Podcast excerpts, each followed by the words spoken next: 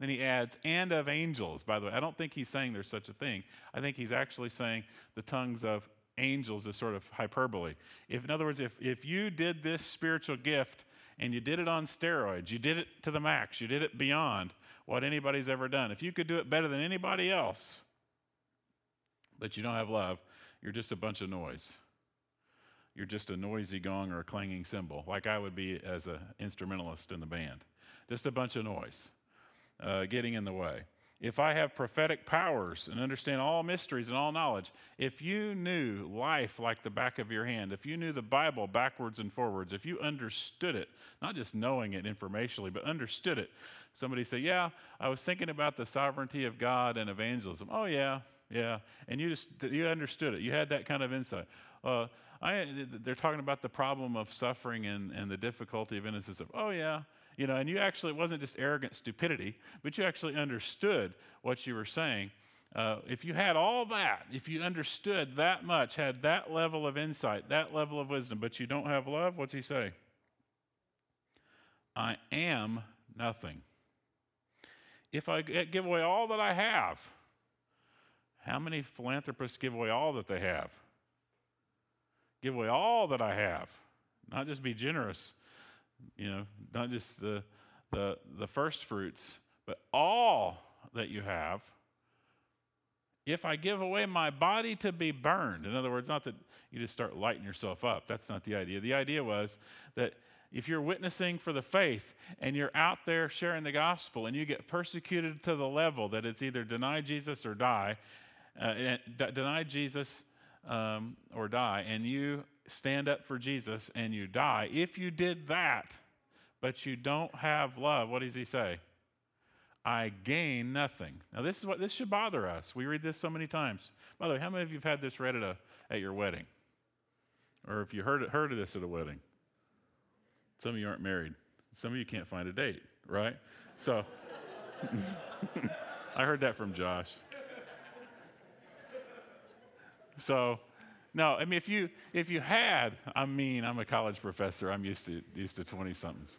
So, if you had this context read at your wedding, that's awesome. It's exactly right. You need to learn how to love each other in marriage. But this context is actually about the body of Christ. It's about the church. Right? This is about this is about the church. So what Paul's doing is saying this. This is what should bother us. If if you came to me and you knew the Bible like the back of your hand, you had wisdom beyond all measure. You had amazing use of spiritual gifts. Your prayers were changing things, and you could do miracles through your faith. And you were standing up for the gospel and being persecuted and in jail for your faith, and you just given away your last cent for the kingdom of God. And I thought you weren't as loving as you needed to be. You know what I would probably say is, you know what? You're doing quite good. I appreciate all your giving. Let's add love to the equation and you got it. Wouldn't that be what you would think to say? That's not what he says. He says, if you're not doing this out of love, he says, I am nothing, I gain nothing. I mean, that's pretty strong, isn't it? You walk away, you think you just built a resume, a spirituality resume, you think God's being impressed, you're pushing it across the table, interviewing with God, and you're impre- He's impressed with your resume because you've done all the following things. You've checked off every box you know to check. Everybody around you is impressed. Why wouldn't God be impressed? And God is saying, This is worth nothing. What in the world? We just did the list. We just checked off every spiritual box that we knew to check off, and God is not impressed. What is going on? What does Paul do? He turns the tables upside down on their approach to spirituality and says, It's not about the list. It's not about checking off boxes. It's about loving God and about loving others. Somebody else said that somewhere along the way, named Jesus, right?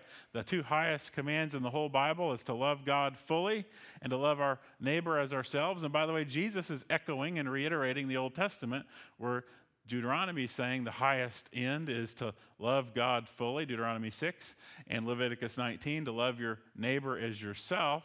And so Paul's echoing the, the real traditions, the real uh, voices uh, of spirituality, and he's saying this this is about love. Love is the pinnacle of our spirituality, love is the pinnacle of true spirituality.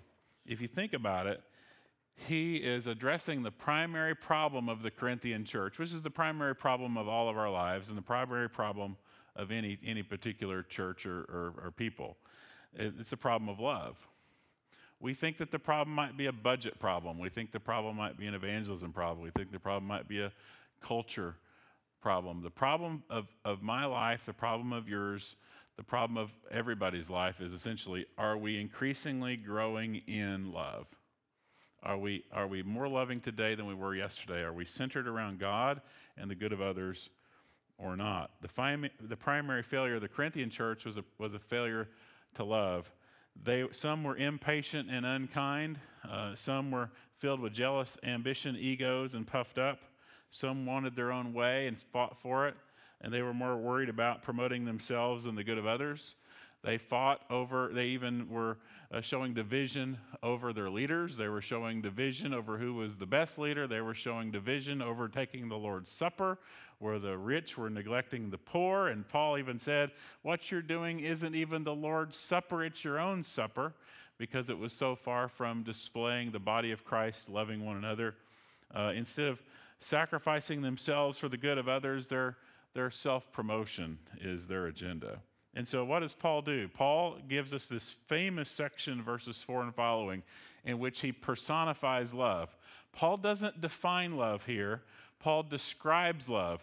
He puts love in a form as if it's a person who lives and does and acts. And it's actually, it sticks that way. If you think about it, the literary style of it sticks this way uh, for us. Think of love as a person. In other words, if we're loving, we are, is the idea.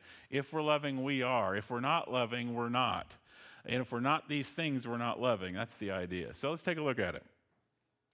Uh, what we're going to do is we're going to work through these fairly briefly, and then I want to kind of uh, kind of take a step back and look at the bigger picture of how love works. Okay, so if, if you've got like Google Earth on your phone or something, we're going to we're to zoom in, and then we're going to zoom back out. Okay, so don't think just because we zo- we're done zooming in, we're done. That's what I'm basically saying. All right, we're going to zoom in we're going to zoom out and we'll see both, okay? So, love is, first of all, patient. Why would he have to start with patient, right? Love is patient. This is not talking about like patient with lawnmowers, patient with chainsaws, patient with your phone that locks up. This isn't about patient with stuff, although that's not bad. It's patience with people, okay? Love is patient with people. What does that mean? That means that people are going to be in your life, they're going to bug you. Is that fair? Right? People are going to be in, in your life that are going to bug you. We're going to have difficult people in our lives, and we, we, they have issues and we have issues. Uh, we may not like to admit it. You have issues, the person sitting next to you does, I do, everybody does. Welcome to the human race, right? We all have something. Somebody has to be patient with us, Lord willing, and we have to be patient with others. God is calling us to patience. God's calling us to kindness. Kind. This is the same idea as tender. It's the opposite of roughness. Um, I, uh, I, I, think in uh, American Christianity in the last 20 years, there's been an increasing tendency to try to emphasize the masculinity of the faith. And I'm a guy, and I'm, I was a baseball player in college. I like I, I like guy stuff. I didn't know what a ballet was until I had a daughter. Uh, and now I go to everything. I, I, can tell you what a tutu is for the first time in my life. I can tell you what the names of certain shoes are. So I, it's, it's an interesting world for me. I don't know anything about it. I'm learning it right now.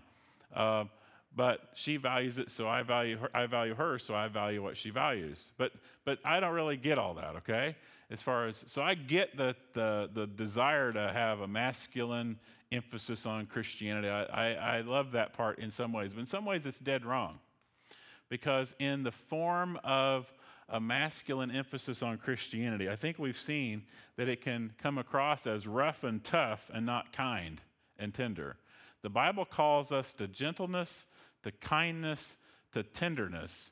Uh, and if we're not careful, we will think tough is okay. No, tough is not okay. Rough is not okay. Uh, we do not have the right to say everything we think. Do you ever meet anybody that speaks their mind? You ever notice that those who speak their mind usually don't have much of one? Right? Did, have you ever thought about that the Bible that the Bible actually forbids you to speak your mind sometimes? Have you ever thought about that? Read Proverbs. The Bible says those who speak their mind are fools, right? We think we're being tough. We think we're just saying it like we're just saying it like it is. Hold it. There are people listening to those words. Those people matter to you more than your ego.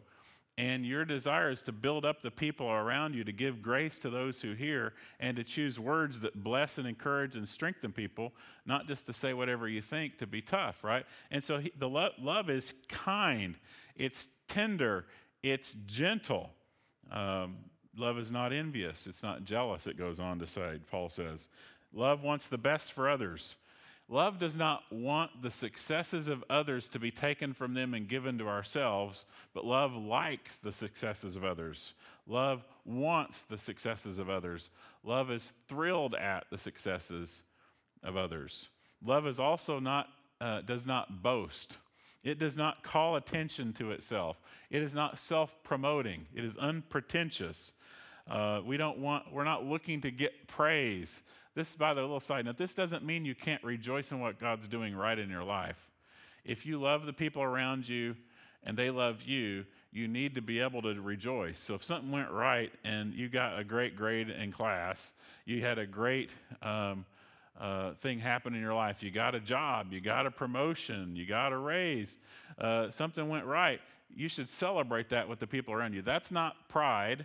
That's not self promotion, that's just sharing life with people. And your joy should be our joy, and our joy should be your joy. Does that make sense?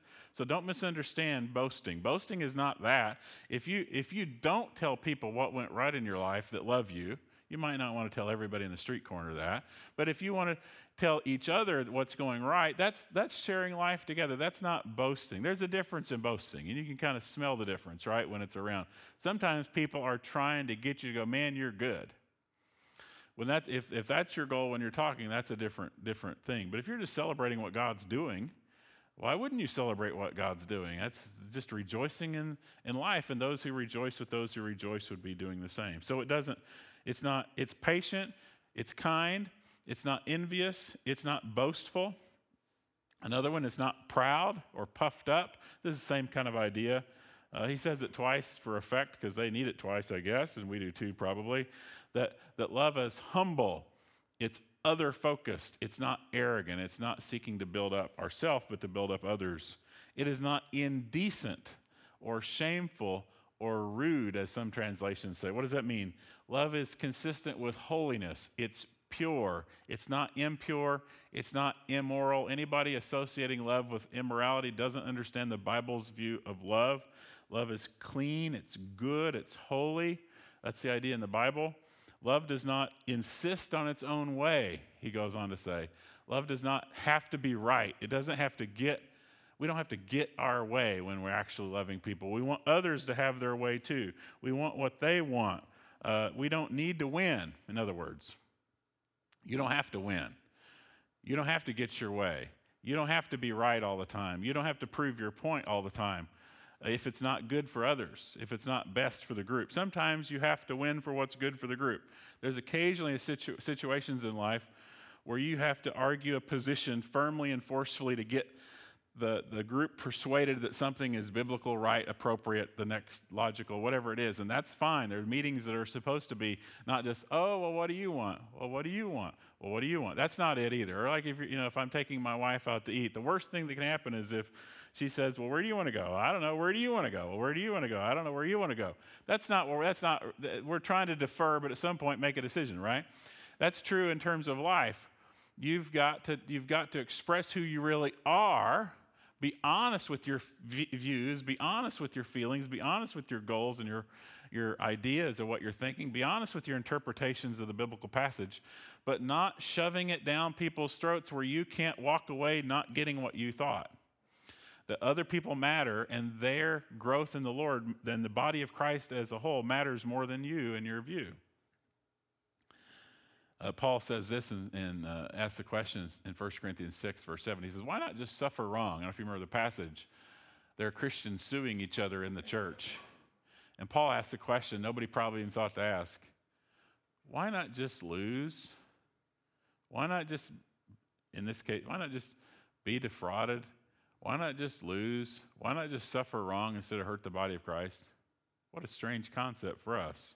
In other words, the church is so important that you're willing to lose something ego, money, situation, honor, titles. You'd rather just lose it. For this, if, if that's what it's going to take for the church to thrive, you'd rather give that up for the church to thrive. That sounds a little bit like Jesus, doesn't it? He's willing to give himself away for something like us. Love is not irritable. It's not irritable. This is long suffering, not given to outbursts of anger. Love is not resentful. It doesn't keep record of offenses. I love this one. It's a, it's a one that hits me. It doesn't keep lists on people. Love doesn't keep lists on people. In other words, love forgives. Love has a forgiving spirit. You ever thought about this? It's not a sin to get your feelings hurt, but it is a sin to keep your feelings hurt. You ever thought about that?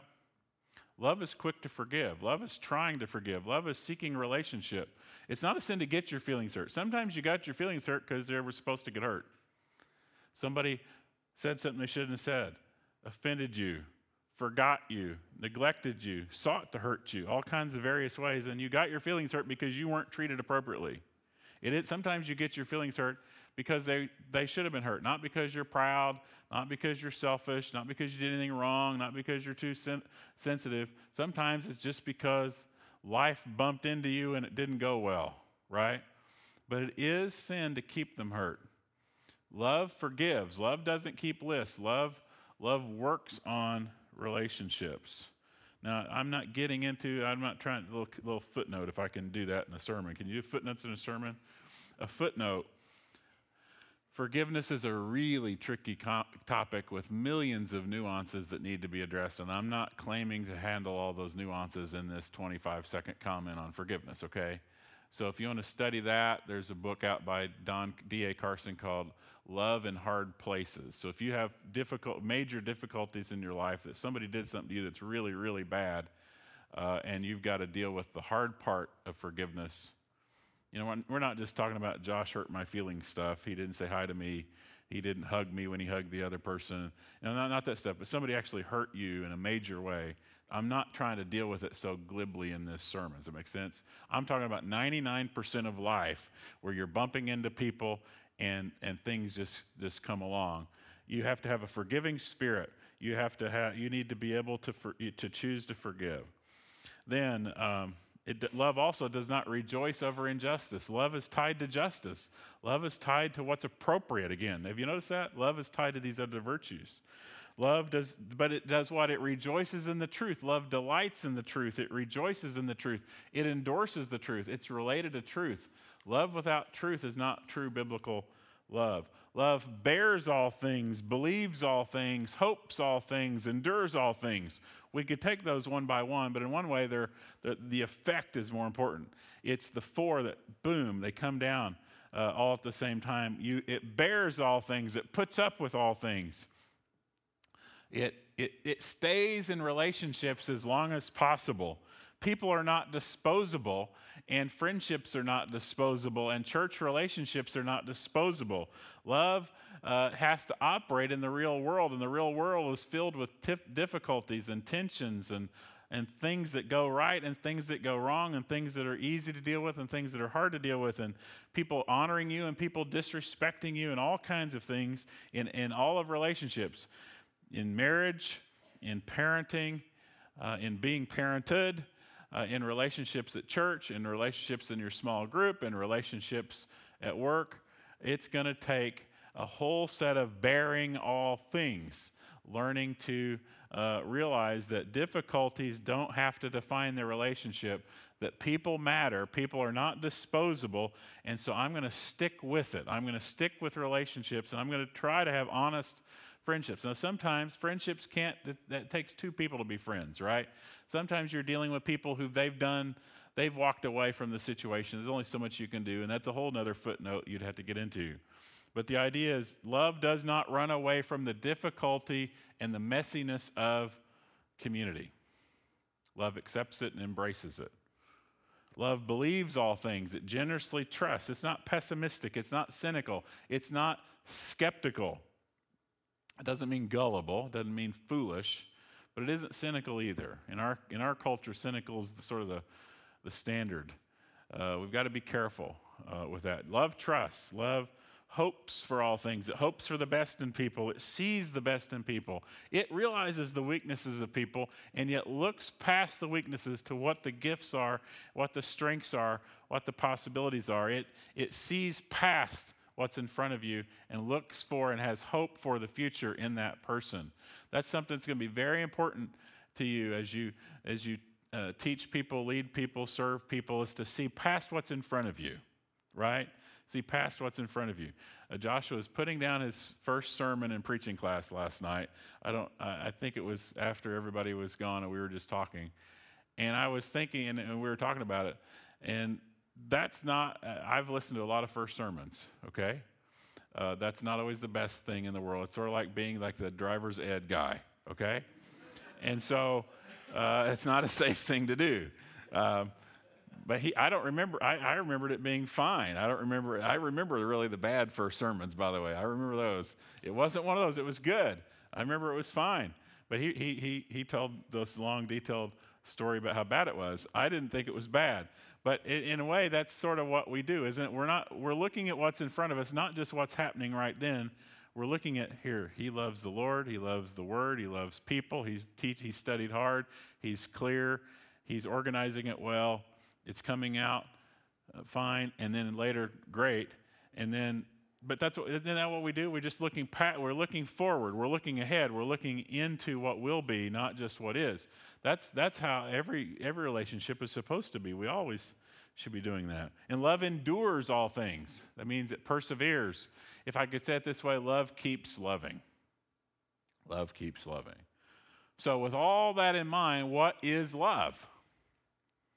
He never defined it. Well, there's a lot of attempts out there, and nobody's got a perfect one. Mine certainly isn't. But let me give you a, a, at least toward a definition of love. Love genuinely desires the good of others and gives of ourself for their good. Genuinely desiring the good of others and giving of ourselves for their good. It's not perfect, but it's in the ballpark. Jonathan Edwards, a great theologian and pastor a few hundred years back, said this. He talks about love's diffusive nature. Anybody use the word diffusive nature this, this morning before breakfast? Diffusive nature. What in the world is he talking about? He's saying love espouses the needs of others. It, it, um, he says this selfishness is a principle that contracts the heart and confines it to the self, while love enlarges it and extends it to others. By love, a man's self is so extended and large that others, as far as they were beloved, as do, as it were, become parts of himself, so that wherein their interests are promoted, he believes his own is promoted. When theirs is injured, his is injured. In other words, I have a 12 year old daughter. The best way to get on my good side would be to bless my daughter. The best way to get me mad at you would be to hurt my daughter, right? I mean, is that parents in the room? It doesn't even have to be logical. That's just the way it is. And so, um, why? Because I love her. How you treat her is how you treat me, even if you don't know that that's happening. How you treat her is how you treat me. Um, how you treat my wife is how you treat me. How you treat my friends is how you treat me. So forth. Is that, is that fair? Why? That's how, that's how love works. If somebody, if somebody in, in your life in your community group at church or your friends here at church, if something goes wrong in their life and you don't hurt for them, watch, watch out. Do you really love them? If something, if something goes right in their life and you don't rejoice with them and you're a little bit jealous of them, do you really love them? You sort of love them? Because love extends the heart out to others and fixes itself on others. So when that person is blessed, you feel blessed. You feel exi- excited about it. When that person is injured, you feel personally injured as well. So, what does this love look like? Now, I want you to notice what, what Paul is basically doing is he's saying that in multiple contexts. Now, love is a universal truth that's rooted in the nature of God who is, who is objective and true and real. Love is not something that is sort of true some days and not other days. But with that in mind, we need to see how love shows up at, and, and looks differently in different situations. The context and the occasions of love make love look different in different situations. For example, in the context of frustrating circumstances and people, love looks like patience, right? In the context of the successes of others, love looks like not envying, but rejoicing eh, as they rejoice. In the context of someone's of our own successes, love doesn't boast. In the context of someone's sin against us, love shows up as not keeping track of wrongs and being quick to forgive and so forth. Sometimes love will look differently, but it's still love. So, my daughter, I'll use her as an example again. So, love will look differently in a given day. So, um, it will look like a hug, it will look like a way to go, it will look like a yes, you can do math, it will look like don't ever say that to your mother again, right? Uh, when she does something she shouldn't do, it will, it will be like, I love you too much to let you keep doing that, right? And so, uh, love is going to show up in the same day, it's going to feel different. Uh, you can love somebody, and that doesn't mean they always receive it as love. It doesn't mean they always feel it as love. It doesn't mean it always feels mushy, right? It doesn't always seem sentimental, uh, it, it, it, but it can still be love. And so, love will look differently in different situations. Also, notice that our love is reflective of God's love, which we don't have time for, but notice that all these things are true of God. God is patient and kind. God rejoices in the truth. God forgives. God puts up with things. God perseveres in his relationship with us. Uh, he bears all things and endures all things, right? God defines love, we don't. And what actually is happening in the Christian life is we are becoming people of love. What does that mean? We're becoming more like Jesus. What does that mean? We're becoming more godly. What does that mean? Well, it means that we're living out in part a little bit about what God is like in his character. The fruit of the Spirit is what? God's character flowing in us and out of us through the work of Christ and through the, the work of the Spirit, so that we become people who are increasingly loving, increasingly holy, increasingly good, increasingly merciful, increasingly patient, and so forth, right? So our love is reflective of His love. Now you might be asking, you said in the definition that love is genuinely desiring the good of others and giving of ourselves for their good. So, what is, how does love and self giving work? What does it mean that we're self giving? Some people use the word sacrificial. That's fine. That language doesn't always mean everything to everybody, different things to different people. It's self giving. Love is self giving. What does that mean? Well, love in one way is uh, the sort of saying the same thing as Jesus says in a famous passage in Luke 9 or Matthew 16. If anyone will come after me, let him, do you remember? Deny himself, take up his cross, and follow me. Whoever gives his life away for my sake will find it. Whoever keeps his life for their own sake will lose it. Now, think about that and love. Isn't it the same thing? It's certainly Jesus is talking in big categories, so I'm not trying to just limit it to love, but it's consistent with love. That if you want to follow Jesus, if you want to follow Jesus by loving others, you're going to deny yourself. Love means what? You want their success more than you want yours. You want their lives to flourish more than you have to flourish. You want them, you want to bless them more than you want to be blessed by them.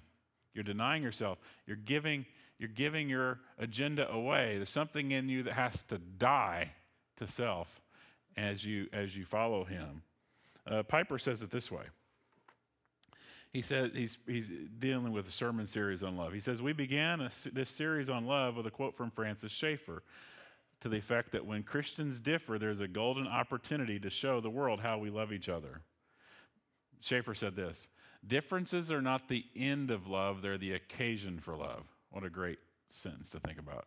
Differences, which, by the way, mean that'll happen every four seconds in life when we're dealing with people. As long as we're awake, there'll be a difference if we're around people. Differences are not the end of love, they're the occasion for love. Which means, Piper adds, which means they're occasion for self death. One of the reasons it's so easy to walk away from a difference instead of working it out is you don't have to die. Before we see a great resurgence of love, Piper says, we will have to die. Being long suffering means dying to the desire for an untroubled life. Having no jealousy means dying to the desire for an unshared affection. Not boasting means dying to the desire to call attention to our successes. Not acting rudely means dying to the desire to express our freedom offensively. Not seeking our own way means dying to the dominance of our own preferences. Not being easily provoked means dying to the need for no frustrations. Not taking account of wrongs means dying to the desire for revenge. Bearing all things and enduring all things means dying to the desire to run away from the pain of relationships. So love is self-giving. It is we are we are we are putting God first, others second, ourselves next, and we are consciously doing so when we love because our natural way of life is to put ourselves first, and along the way, we'll put God and others in the mix if we feel like it. But as we begin to, to live the Christian life, we are choosing, and it has to be a choice, and it has to be moment by moment. We're choosing to put others, obviously God, others ahead of us. And that's not normal. It is not normal. But I want you to notice that dying to self and self giving are not the end in Jesus' teaching and in Paul's. There's a reversal. Those who cling to our life, those who build our lives around ourselves, will do what? We lose it. We actually don't have real life. What we have is less than life. Those who do what? Lose their lives, lose our lives for Christ's sake, we do what? We find it. We find life. We find the purpose of life. We actually live out what it means to be in the image of God finally. We find it. Jonathan Edwards puts it this way If you are selfish and make your own private interests your idol, God will leave you to yourself. Catch this, and He'll let you promote your own interests as well as you can. But if you do not selfishly seek your own, but you do seek the things that are Jesus Christ and the things of your own fellow human beings, God will make your interest and his and happiness his own charge, and he's infinitely more able to provide for it and promote it than you are. In other words, there's a sense in which God says, "All right, you want to be selfish? do the best you can. Go ahead and fail on your own, right? Like telling me to build a bridge. Okay, go. Just, ah, I'm going to go build the bridge. I don't need to read instructions. I don't need to know anything. All right, sit back and watch it fail. Versus go to God for help and put promote the, the good of others, then God is actively helping you. God is actively giving you the resources you need to do it. He's not in your way, He is a blessing to you. And so the, the path of death to self, the path of self giving, are the same thing as the path of the cross and the path of love. The path of death to self, the path of self giving, the path of valuing others, the path of the cross, the path of love. This is all one thing. This is not five things, this is one thing. You, if you are loving others, you are denying yourself, taking up your cross, and pursuing uh, their good, the glory of God and the good of others in your life. So, with that in mind, so, so from down to the text, sort of broad, let me give you back with some closing comments. So, six closing thoughts. Number one, we do not simply love the idea of love, we love people. We can't let ourselves love the idea of love, we have to love people. It's easier to like the idea of love than to do than to actually love. It's easier to love the idea of community than to actually live in community, for example. Have you ever thought about that? So be careful because everybody you're going to love has issues. You do too. So do I. But everybody has issues. Everybody's prickly. There's a book out called Everybody's Normal Till You Get to Know Them, right? I don't know if the book's any good, the title's good. And so it's true. Everybody's got something. We're all weird. We all got something. Second, be careful not to substitute serving for love. Just because you're checking all the boxes, whoa, that doesn't necessarily mean. Maybe you may be serving out of love, but don't substitute serving for love in the place of love. Don't do what the Corinthians did. Genuine love leads to serving as a byproduct, Serving may or may not come out of love. Serving could come out of duty, it could come out of wanting to feel good about yourself, it could come out of wanting to be noticed, come out of a lot of motivations. But genuine love will lead to serving because you value others and you want to give uh, for them. Third, we love because people matter to God and they matter to us. We love because people matter to God and they matter to us. In other words, we don't simply love a cause, we love people. We don't love an agenda, we love people. We may promote a cause because we love people, but sometimes we'll let the cause get substituted for people. We hate people as we love our cause. Watch the news every four seconds. Both sides are doing that. Loving their cause more than they're loving people. The Bible doesn't say that. The Bible's saying you're loving people, and because you love people, you'll be promoting some causes for people. But if you get that out of order, you'll mess it all up. We love because people matter. They're made in the image of God. They matter to God. They matter to us. They matter. There's no nothing more important in the universe other than God than people. You're looking at the second most important thing in the universe when you're looking at people. They matter. They deserve our investment. They deserve our self-giving. Number 4, the way of love is the way of life. The way of love is the way of life. The way of selfishness is the, is the path to destruction. It's the path of a wasted life. It's the path of missing the point. The way of love is the way of true purpose, the way of true joy, the way of true living out of the image of God that we've been created in. Number five, we're all works in progress. Oh, if I could use this phrase, we're all under construction. We're not done yet. Until you get to heaven, there's some work to, work to do. And so, where are we going to spend our time? How are we going to build our lives? How are we going to move forward? What are we going to be preoccupied with? I would say, Paul's saying, you can't find something more central than love to be focused on. You can, yes, work on skill sets. Yes, work on talents. Yes, work on people skills. All the things we can work on. First and foremost, work on our love. Work on our love. And then number six, we need to be givers of love and we need to be receivers of love. This is to a church.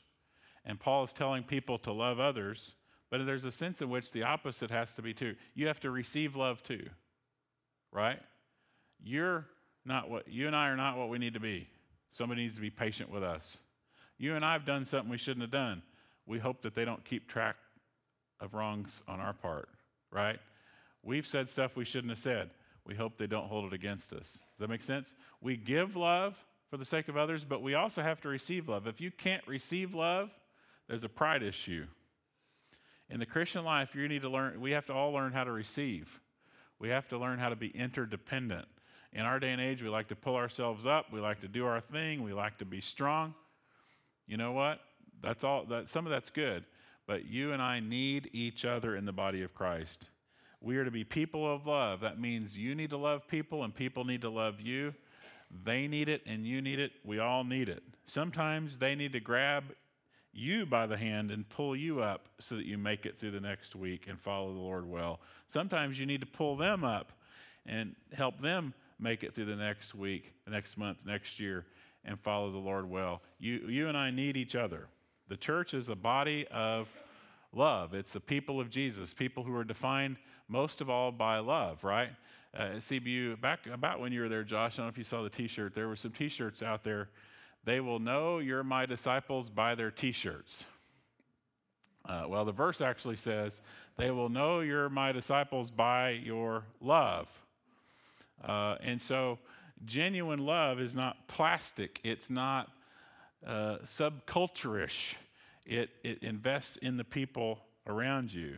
And so here's what happens in the body of Christ we have to treat each other like this I don't intend to make it to heaven without you.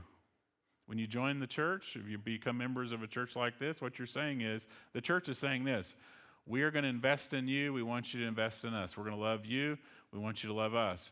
We're not planning to make it to heaven without you, and we're not going to, we're, we're assuming you're not going to make it to heaven without us. That's what a church is. Is you're side by side, shoulder to shoulder, loving and receiving. Giving and receiving. Giving and receiving. You need both. We need both. if we're going to be people of love. So, the pinnacle of spirituality, pretty straightforward, isn't it? Hard to do, but straightforward. Let's become increasingly defined as people of love. Amen? Let's pray. Father, that's what we want. We know it's what your word is saying. All of us struggle with this. I'm sure all of us in this room battle to try to be more and more like this. We pray that we'd be characterized by your love, that you might be exalted from it. In Jesus' name, amen.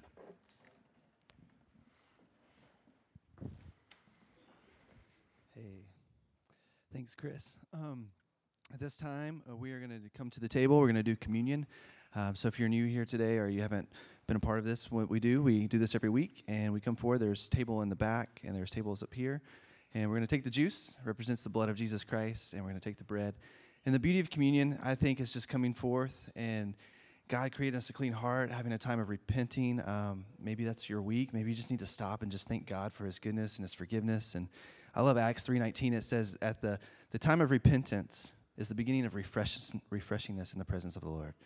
And so maybe that's where you are today. But there's also something beautiful about the communion is looking forward to Christ's return. And so we do this with believers all over the world. I love this. And so we're going to come forward and just take some time to pray and just seek God. And we're going to play some music and do some worship and sing. And uh, you guys can go to the back or the front and just take your time with the Lord.